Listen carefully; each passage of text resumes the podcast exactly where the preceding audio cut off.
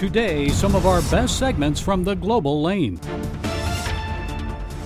Called crazy, censored, blacklisted, and beyond.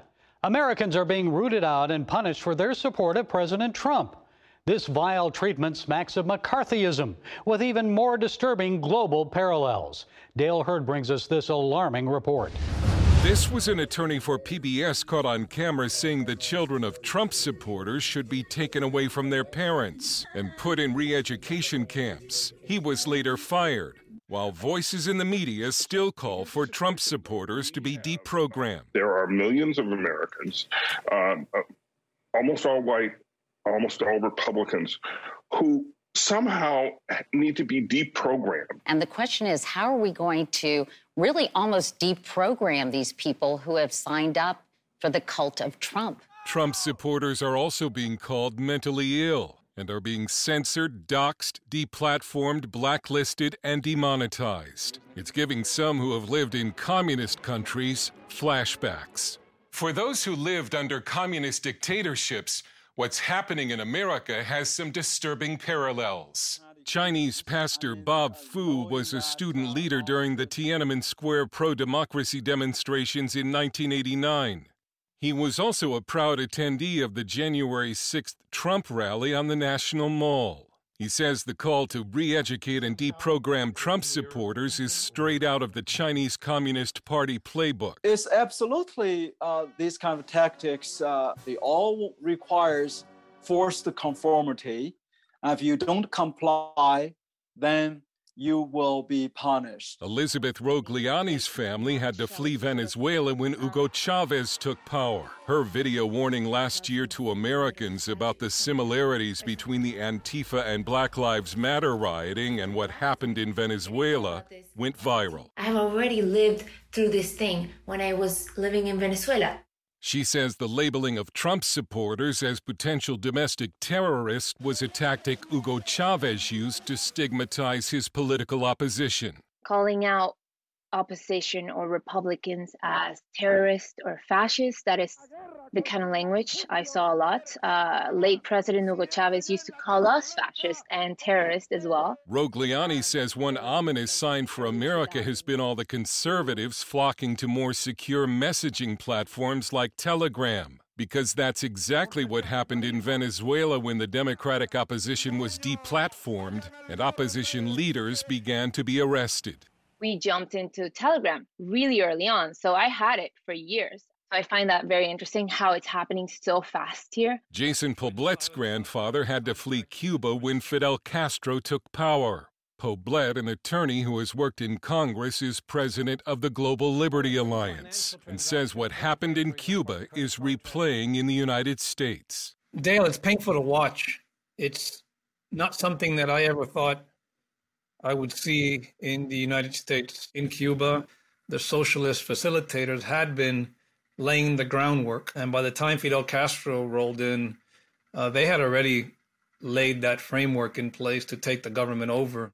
If his grandfather, who loved America deeply, was alive today to see how Trump supporters are being demonized, he would be scared. And then he would tell me, hey, Jason, what are you doing about it? because you can't go anywhere. I mean, this is it. There's nowhere for us to go. Dale Hurd joins us to provide more insights. You also talked to German evangelist Heidi Mund, Dale, for this story. So, what did she tell you about her experience uh, growing up in East Germany, the parallels with what's happening today?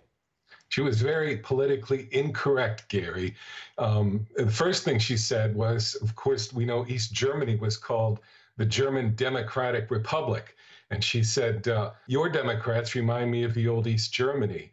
Uh, she feels like it's the same spirit. Uh, people calling themselves Democrats, but they're really socialists or even communists. So yeah, she had a lot of talk like that. She she had grown up an ardent communist, turned against the government, and then paid the price her career came to a dead stop. She couldn't work anymore. She talked about how people were taken to mental hospitals as a form of punishment, the dissidents, which of course we know was widespread across the Soviet bloc, and how they took they took children away from dissidents, like uh, my story mentioned they'd like to do to Trump supporters. And Democrats make no secret, Dale, of their desire to prevent Donald Trump from running for office again. And I'm sure that reminds you of the tactics of Stalin, the poisoning and imprisonment of Putin's opponent, Alexei Navalny, and recently in Russia. And tell, tell us more about that. Well, you know what it says? It says just like a communist dictator who wasn't elected, they're paranoid that they wouldn't win another election against Trump because uh, he's still very popular. and they want to make sure that this political opposition, you know, stays out of their way. It's very it's very telling, I think, what, what they're trying to do to Trump. And there's another big parallel in Latin America the comparison of Antifa here in the USA with militants in Venezuela known as the colectivos. Tell us about them. Yeah. Yeah. They look surprisingly like Antifa, um, you know, masks, except these guys just carried guns openly. They rode around on scooters and terrorized uh, the Democratic opposition. They were the muscle of Hugo Chavez's revolution. Just as some argue, Antifa is the muscle of the left in this country. Um, you know, making it plain to shop owners, to business people, to residents in whatever city that if if you're a Trump supporter or you, you're not, you know, going along with our party line that you, you may take a physical toll for it. Your house may be attacked. You may be beat up. Okay, CBN News senior international correspondent Dale Hurd, thanks for your excellent story and for providing those additional insights, Dale. Thank you, Gary. The world is becoming less free. That, according to the latest Global Freedom Survey by Freedom House. And if you follow the news regularly, you know that the persecution of Christians worldwide is on the upswing. Our next guest knows a lot about it. He's traveled to restricted and hostile countries for the Voice of the Martyrs for more than 20 years. Todd Nettleton is the host of VOM Radio, author of the new VOM book, When Faith is Forbidden 40 days on the front lines with persecuted Christians. So, Todd, it's good to see you again. Before we discuss the book, I know you've served the persecuted church now for 20 years. I'm sure you've seen persecution grow worse. So, why do you think it's getting worse? Why is that happening? You know, I, I think part of the answer to that question is actually good news. And the reason that persecution is increasing in many places is because the church is growing. There are more Christians in the Middle East, there are more Christians in China, which means there are more potential targets for persecution. So, yes, persecution is increasing, but in part at least, that's actually good news because it represents the growth of the church. So let's begin with those detailed in five chapters of your book Turkey, the Malatya martyrs. Now, next month, it'll be 14 years since the death of those three Christians. Now, there are two Turks and a German. Remind us what happened to them, Todd, and, and what did you learn from meeting with their families? Well, as you say, two Turks and a German Christian were killed in the offices of a Christian publishing house there in Malatya in central Turkey. Uh, the five guys who committed the murders had posed as seekers. And In fact, two of them had visited the church. They had met with the pastor. They'd asked questions uh, indicating, hey, we want to know more about Jesus. We want to know more about being a Christian all of that was a ruse in order to set up a meeting at the Christian Publishing House where they showed up with ropes and knives and they killed our three brothers. Uh, I had the chance to be in Turkey just seven weeks after those killings and uh, got to meet numerous people involved in the story. I met the two widows from the two martyrs who had been married. I met the fiance of the third martyr who was engaged at the time of his death. What I came away with was just the faithfulness of God and the amazing courage, particularly of the two widows. Uh, just 24 hours after their husbands were killed, they were on national television in Turkey forgiving the men who had killed their husbands, offering forgiveness, literally echoing the words of Christ on the cross Father, forgive them, for they don't know what they're doing. A Muslim journalist in Turkey said those two ladies, by offering forgiveness, did more for Christianity in Turkey than a thousand missionaries could have done in a thousand years. That's the impact of the forgiveness. And I think that's part of the reason that that story has so impacted and, and so stayed with me all these years. And I'm always amazed at the attitude of Christians who have been in prison for their faith. You feature quite a few in the book, but tell us about Mrs. Choi, the woman from North Korea, and what she told you about her time in the gulag there. You know, Mrs. Choi had just an incredibly sad story, and it was it was hard to sit with her and listen to the suffering that she had had. One of the amazing things about Mrs. Choi's story, her husband was in the Communist Party in North Korea. He was a person of some influence, and so at the end of her trial, her first trial, she was actually found innocent. The, the judge said, You're innocent. These charges are, have no merit. You can go. Well, the Communist Party, the North Korean, the regime there, they, they couldn't allow that to stay. So they quickly said, Oh, wait a minute. We're going to have a redo. We're going to have another trial. This time, before she was taken to the trial, Mrs. Choi was beaten so severely that she couldn't even speak at the trial. She couldn't even talk in her own defense. And of course, this time the regime got the, the verdict that they wanted. She was found guilty and sent off to prison. Like our sisters in Turkey, the, the Christians we meet have already come to the point of forgiveness. They've been able to say, you know, through the power of the Holy Spirit, I forgive my persecutors. Uh, Sister Choi wasn't there yet. I think one of the things that helps us to do is it helps us pray for Christians who are in that spot. They've been persecuted and they're trying to forgive, but they're not there yet. And we can pray that the Holy Spirit will empower them to come to that point of saying, I forgive. I forgive even the people who persecuted me. You're among the first to interview our mutual friend from the Czech Republic, Peter Jasek. He was in prison for 15 months with ISIS jihadists in Sudan. You've known Peter for a long time, so have I. You were surprised, though, when you met him shortly after his release. Why was that? We wondered as I went to Czech Republic to meet with him after his release, what what's going to be left? What's going to have happened to Peter? How is Peter going to be in comparison to the Peter that we used to know before prison, before being in a cell with ISIS fighters? And I came back from Czech Republic and I told my wife, he's the same Peter. He just loves Jesus more now. Somehow that 14 months in prison had actually strengthened his love for Christ and deepened his love for Christ. And, so I came back and said, He's the same Peter, but he loves Jesus even more now than he did before. A lot of great stories, loving Jesus more. Okay, the book is When Faith is Forbidden 40 Days on the Front Lines with Persecuted Christians. I saw the book on Amazon. Where else can people get it, Todd? It's available wherever you buy books. It is published by Moody Publishers. We have links uh, to different retailers at whenfaithisforbidden.com. So you can find links to wherever you'd like to buy it. Whenfaithisforbidden.com. Okay, Todd Nettleton, congratulations on the book and thanks for sharing. Thank you, Gary. It's always fun to talk to you. Driving America toward a clean energy future. Green New Deal or something else? President Joe Biden's ambitious executive actions on climate change may end up costing U.S. taxpayers trillions of dollars. Here to break it down and explain the potential impact on American workers is Dr. Patrick Moore. He was a co founder of Greenpeace. He currently sits on the board of the CO2 Coalition.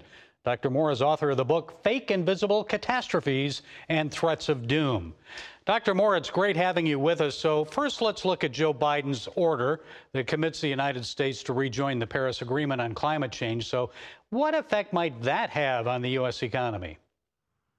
It will have the effect of allowing China to continue growing its emissions along with India and many other countries, uh, which I, I don't doubt that they feel like they should do that. But for the United States to artificially constrict itself without other countries agreeing to doing the same thing, first off, is ridiculous. And secondly, the United States is the only industrialized country that has reduced its CO2 emissions over the last 10 years because of substituting natural gas for coal in electricity production primarily. The, the wind and solar people take credit for it, but that is not the truth. The truth is that coal has gone down and gas has gone up and gas has only 50% of the CO2 emissions of coal. So naturally, CO2 emissions go down when you do that. The Chinese have just built more new coal plants in the last year than the whole rest of the world put together. I don't understand why the United States would do such a thing when the Chinese are pretending that they are going to start phasing out fossil fuels in 2060. You know, like That's 40 years from now. And it, it's costing jobs and it's costing energy independence for the whole of North America. Because not only is the US on this kick, but the Canadian politics in the East are trying to destroy the oil sands in the West. And they have the uh, US, whole US environmental movement on their side, along with the Rockefeller Brothers Foundation in New York. They say they're fighting climate change. No, they're fighting fossil fuels. It's a war on fossil fuels. They can't change the climate. They have no idea what they're doing when they say they think they can change the climate by ending the use of fossil fuels. It is a fairy tale. I want to talk. I want to talk a little bit more about the agenda, but it seems that we're returning to the Obama era policy of shifting the country away from oil and gas production. Energy workers and industry officials, as you know, are angry over that. They're losing their livelihood. Some politicians uh, suggest, well, these job losses can be minimized if we just produce more solar panels and windmills. Your thoughts? It's not possible to replace reliable, cost effective energy that comes from fossil fuels, hydroelectric, and nuclear power with technology that is intermittent, really intermittent, like sometimes three days it goes away. That's why hospitals are putting in huge diesel generator sets in order to be ready for these blackouts because they can't do without power. Uh, they have to have it 24 7, and wind and solar can't do that. Every time you build a wind and solar farm, you have to build something else that is reliable to back it up. So I'm assuming you don't buy into this premise that we're going to experience more monster storms, flooding, natural disasters. If we don't act quickly, we may have a short time before the seas rise and the world comes to an end. So, what's the real agenda here? Well, I would first like to know what the world coming to an end actually looks like. That's such a stupid thing to say. The world isn't going to come to an end, and neither is life on earth going to come to an end. They are playing on people's belief in things that are invisible and or so remote that no one can see them for themselves. Those are the fake invisible catastrophes, like the giant Pacific garbage patch twice the size of Texas in the middle of the Pacific Ocean where no one can see whether it's there or not. It is not there.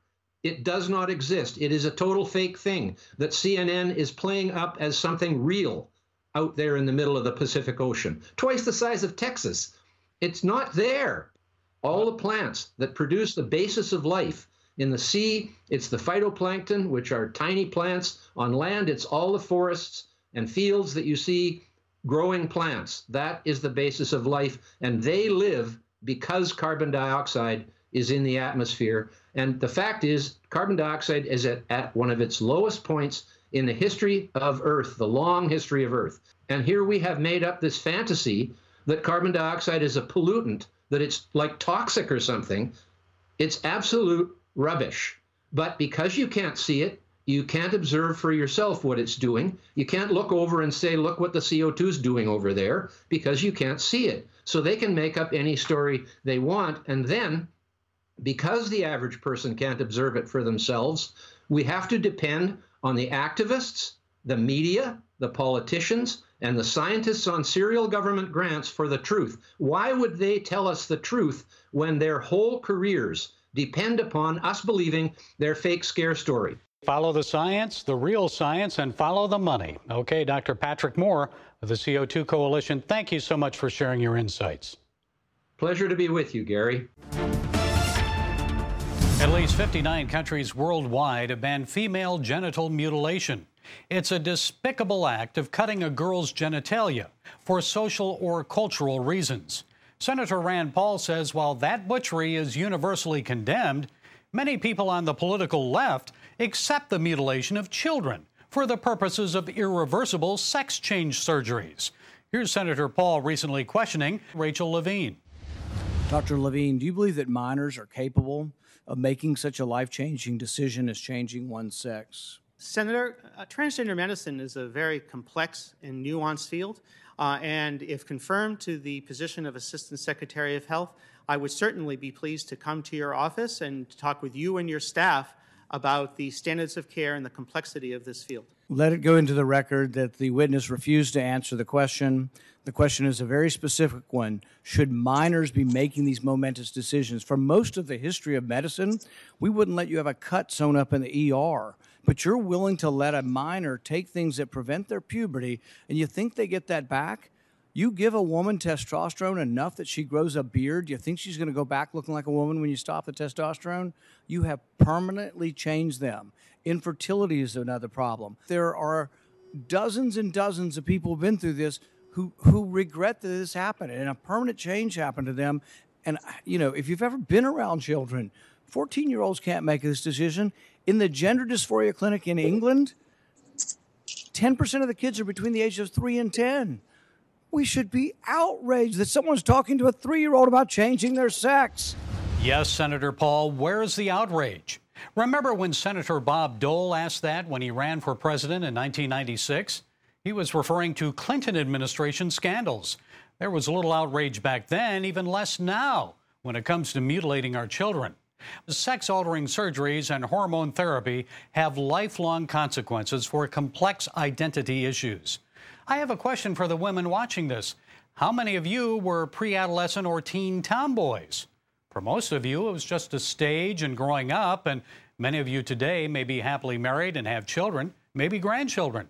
Aren't you glad your parents or the government never forced you into altering your sex simply because you demonstrated a proclivity for behaving like a boy?